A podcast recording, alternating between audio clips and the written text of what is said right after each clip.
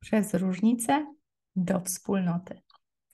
Jak często, słysząc inną niż Twoja własna opinię, masz ochotę odwrócić się napięcie i w ogóle nigdy więcej tam nie wracać? Jak często pozwalasz sobie pobyć w takim dyskomforcie, w różnicy zdań? Co wtedy czujesz? No właśnie. Kiedy strząśniemy nieprzyjemne momenty takich emocji, których rzadko pozwalamy sobie doświadczać w pełni, pobyć w nich, bo nie wypada, bo nie będziemy się kłócić, bo po co w ogóle zaczynać i tak dalej, i tak dalej. Zobaczymy, że to właśnie w momencie nie zgadzam się z Tobą, mamy szansę na pauzę, refleksję nad sobą i wzrost. Zobacz, czy też tak masz. Osoba, z którą możesz się otwarcie nie zgodzić, jest ci jednocześnie bardzo bliska. Osoba, która zgadza się z tobą, nawet kiedy mówisz o czymś, z czym sama nie do końca się zgadzasz, nie uświadczy u ciebie wielkiego poziomu szacunku albo takiego poważania.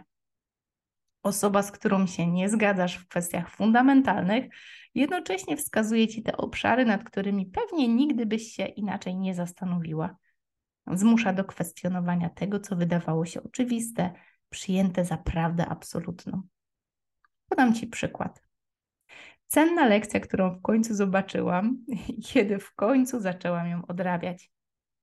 Moje słowo jest warte więcej niż umowa. Myślałam, że skoro tak mają moi rodzice, tak mają moje dziadkowie i skoro wpajano mi to w domu, to wszyscy tak mają. O, jakież było moje zdziwienie, kiedy pierwszy raz ktoś złamał daną obietnicę. Od tak sobie, z wielką lekkością. Jeszcze większe, kiedy jeden z pierwszych klientów, jeszcze za czasów dużych projektów architektonicznych, nie zapłacił tyle, ile uzgodniliśmy na słowo, bo po prostu zmienił zdanie. Wreszcie znalazłam się w sytuacji, kiedy przymykałam oko na brak podpisu pod umową tak długo, aż w końcu wywiązanie się z jej zobowiązań w stosunku do mnie stanęło pod wielkim znakiem zapytania. Tym razem odrobiłam lekcję. Dużo lekcji. Nie sposób podzielić się wszystkimi, ale spróbuję choćby tą jedną. Myślałam, że skoro ja mam wbudowany moduł, choćby nie wiem co, jak obiecałam, to dowiozę, no to wszyscy też tak mają. No nie mają. ale to nie najważniejsza lekcja. Najważniejsza dla mnie była ta, która składała się z całej listy kroków do podjęcia, kiedy zrozumiałam, że inni tak niekoniecznie mają, ale też niektórzy tak mają i trzeba było sobie odpowiedzieć na pewne pytanie. Co teraz? Skoro ja ten wbudowany moduł integralności słowa mam i chcę zachować go w sobie, jak traktować ludzi, z którymi budujesz relacje? Zakładać, że mogą mieć inne podejście do tej kwestii? czy może zakładać najgorsze z nadzieją na miłe zaskoczenie.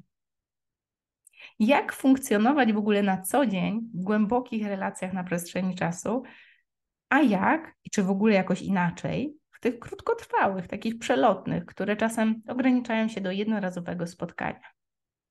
Moje słowo pewniejsze niż kontrakt pisemny. Czy to absolutna prawda, czy coś bardzo względnego, co niekoniecznie dla tej drugiej strony musi być kluczowym. No właśnie. Przestrzeń, gdzie rozmawiam o takich kwestiach, to mastermind. Pewnie czujesz, że nie ma jednej dobrej odpowiedzi na te moje dzisiejsze pytania i rozkminy. Są takie, które mogą Cię wspierać albo sabotować.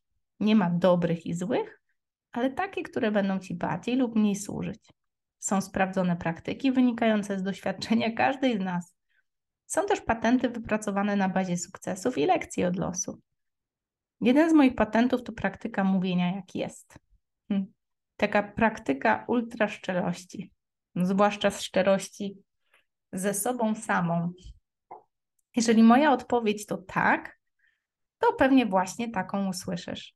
Jeżeli to jednak nie wiem, bo możliwe, że zmienię zdanie, albo nie wiem, bo może dzieci się rozchorują i nie dam rady, pomimo że powiedziałam tak, albo no nie jestem pewna, bo może nasza strategia firmy się zmieni, albo może wyskoczy z innymi planami, albo no nie wiem, tutaj wstaw dowolne.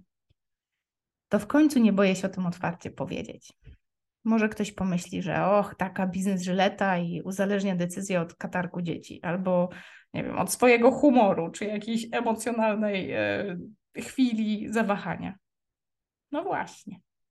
Przestałam się wstydzić odpowiadać nie, bo wolę w tym czasie poczytać książkę, kiedy koleżanka koniecznie chce porwać na kawę, a no, obie wiemy, że czegoś potrzebuje i wstydzi się zapytać wprost przez telefon. Przestałam odpowiadać, do kiedy muszę dać Ci y, odpowiedź, czy to już teraz? Zaczęłam odpowiadać, no to do kiedy muszę dać Ci odpowiedź? Kiedy rzeczywiście nie wiem i nie chcę być zapędzona do takiego wymuszonego tak, z którego nie będę się umiała wyplątać, właśnie przez ten moduł budowanej integralności słowa. Zaczęłam się za to oduczać, musieć, bo wypada, bo tak zawsze robiłam, bo ktoś mi kazał, bo ktoś mi tak nauczył, bo co ktoś pomyśli. Serdecznie Ci to polecam. Chcecie zostawić z tym myślą. Bo to tylko jeden z takich praktycznych patentów, aby bycie razem pomimo różnic. To tylko jeden z patentów na głębsze rozumienie różnic pomiędzy nami, które mimo wszystko pomagają koegzystować, a nawet wręcz tworzyć relacje oparte na szacunku i zrozumieniu, zwłaszcza w biznesie. To tylko jeden ze sposobów, który pomógł w trudnej sytuacji, którą podzieliłam się w mastermindowej grupie i posłużył jako przykład, jak można czerpać od tych, którzy mają od nas fundamentalnie inne zdanie. Ciekawe, prawda? Zupełnie jak blask świecy, którego nie widać za bardzo za dnia, ale już z wielkim blaskiem zobaczymy w nocy.